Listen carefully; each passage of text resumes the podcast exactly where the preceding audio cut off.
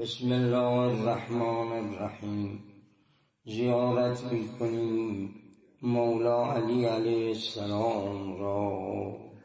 به زیارتی که مرحوم آیت الله شیخ حسین نوری استاد مرحوم شیخ عباس قمی در کتاب خودش مستدرک الوسائل از مزار قدیم زیارت رو نقل کرده. اونجا میفرماید راوی می‌گوید از مولای ما امام محمد باقر علیه السلام روایت شده که اون حضرت یعنی امام باقر با پدرش یعنی امام چهارم میشه دیگه یعنی امام زین العابدین امام زین العابدین با فرزندش امام باقر این دو نفر خوب توجه کنید این دو نفر راوی گفت به زیارت قبر جدشون امیر المؤمنین علی ابن ابی طالب علیه السلام در نجف اشرف اونجا رفتن و اونجا وارد حرم متحر اونجا نزد قبر متحر ایستادن پدر و پسر. امام باقر و امام سجاد. وقتی اونجا ایستادن اول گریه کردن. گریستن. چون میگن گریه علامت ازن دخوله یعنی اول باید دل شما بشکنه چشم شما گریه کنه تا اینکه یک شفافیت و یک سنخیت سنخیت معنوی و روحی حاصل بشه که این ازن دخول دخول یعنی ارتباط بتونی برقرار کنیم ارتباط قلبی با ائمه علیهم السلام برقرار میشه. و در چنین روزی این زیارت که می‌خوانیم که از امام باقر و امام سجاد رسیده که البته اونا رفتن در خود نجف پهلوی قبل متحر اونجا خوندن زیارت ولی ما هم به نیت اونجا از اینجا می‌خونیم بسم الله الرحمن الرحیم. السلام علی عبد الائمه و خلیل النبوه و المخصوص بالاخوه السلام علی معصوب الایمان و میزان الاعمال میزان اعمال روز قامت مولا علی علیه السلام. این چقدر شما محبت داشتی آقا. چقدر پیرو آقا بودی آقا جانی نظری به دلهای ما بفرمان و میزان الاعمال و سیف دل جلال السلام على صالح المؤمنين ووارث علم النبيين الحاکم فی یوم الدین حاکم روز قیامت مولا علی علیه السلام. السلام على شجرة التقوى. السلام على حجة الله البالغة ونعمة السابغة ونقمة الدامغة. السلام على الصراط الواضح. والنجم اللائح والإمام الناصح ورحمة الله وبركاته. أنت وسيلتي إلى الله وذريعتي. ولي حق موالاتي وتأميلي. أن يعطي وسلمني بدرگاه خدا منم حق ولایت دوستی و تعمیل یعنی آرزوی به چنین شخص بزرگی دارم. یعنی علی جان ما شیعه تو هستیم محب تو هستیم. این حق ولایتی که بین ما و شما هست اقتضا می‌کنه که شفیع ما بشید فكن لي فكن لي شفيعي شفيعي إلى الله عز وجل. في الوقوف على قضاء حاجتي. ويفكاك رقبتي من النار.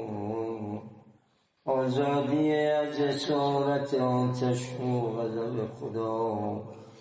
و یفکاک رقبتی من النار. واصرفني في موقفي هذا بالناجح وبما سألته كله برحمتی و قدرته بعد حالا ببینیم چی می‌خوای از خدا. اللهم ارزقني عقلا كاملا ولبا راجها وقلبا زكيا وعملا كثيرا وأدبا بارعا. ادب یعنی با ادب باشیم ادب باشیم. حضور خدا رو در خودمون درک کنیم. این در معذر خدا بودن ادب می‌خواد. حرمت می‌خواد حریم خدا رو نگه داشتن اینا همه کایت از یک حرمت و آدابی می‌کنه. اللهم ارزقنی عقلا کاملا. و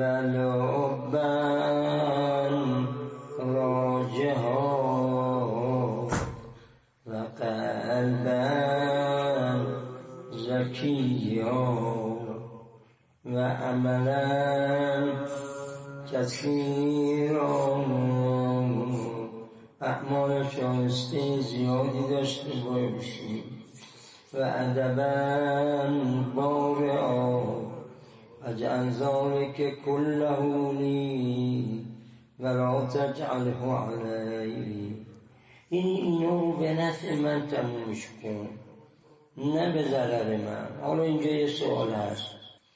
شما عقل کامل از خدا خواستی مغز ممتاز از خدا خواستی قلب پاک شده از خدا خواستی اعمال شایسته زیادی رو از خدا طلب کردی آداب و اخلاق خوبی رو از خدا درخواست کردی.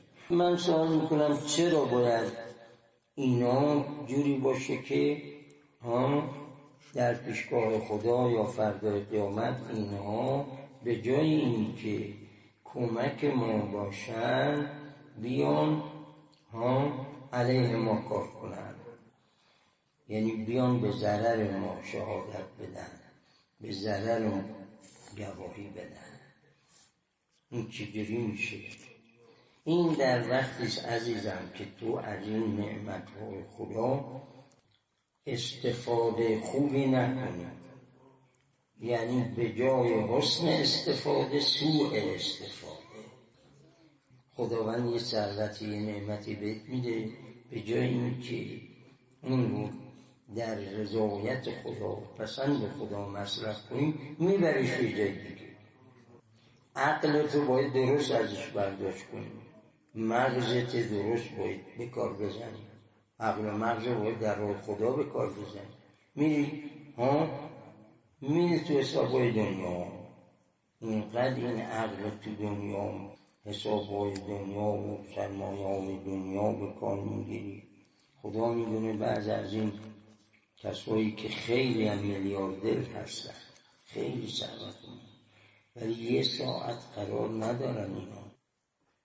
یه ساعت نمیشینم اینجور که شما الان نشستی خلوت کردی با خدا با چه آسایشی با چه این همش فکرش توی حسابای مالیه. کجا به کی داده کجا کم آورده کجا زیاد آورده. همش توی حسابای پول و دنیا و بانگ و اینا هست دیگه. این دیگه کجا می‌رسی که بیاد یه ساعت اینجوری مثل شما بشینه با خدا خلوت کنیم. پس متوجه شدیم که این خواسته های خوبی که از خدا خواستیم گاهی اوقات به ضرر ما تموم میشه. اگر ما درست از اون استفاده نکنیم. به رحمت که یا ارحم الراحمین. سه الله الله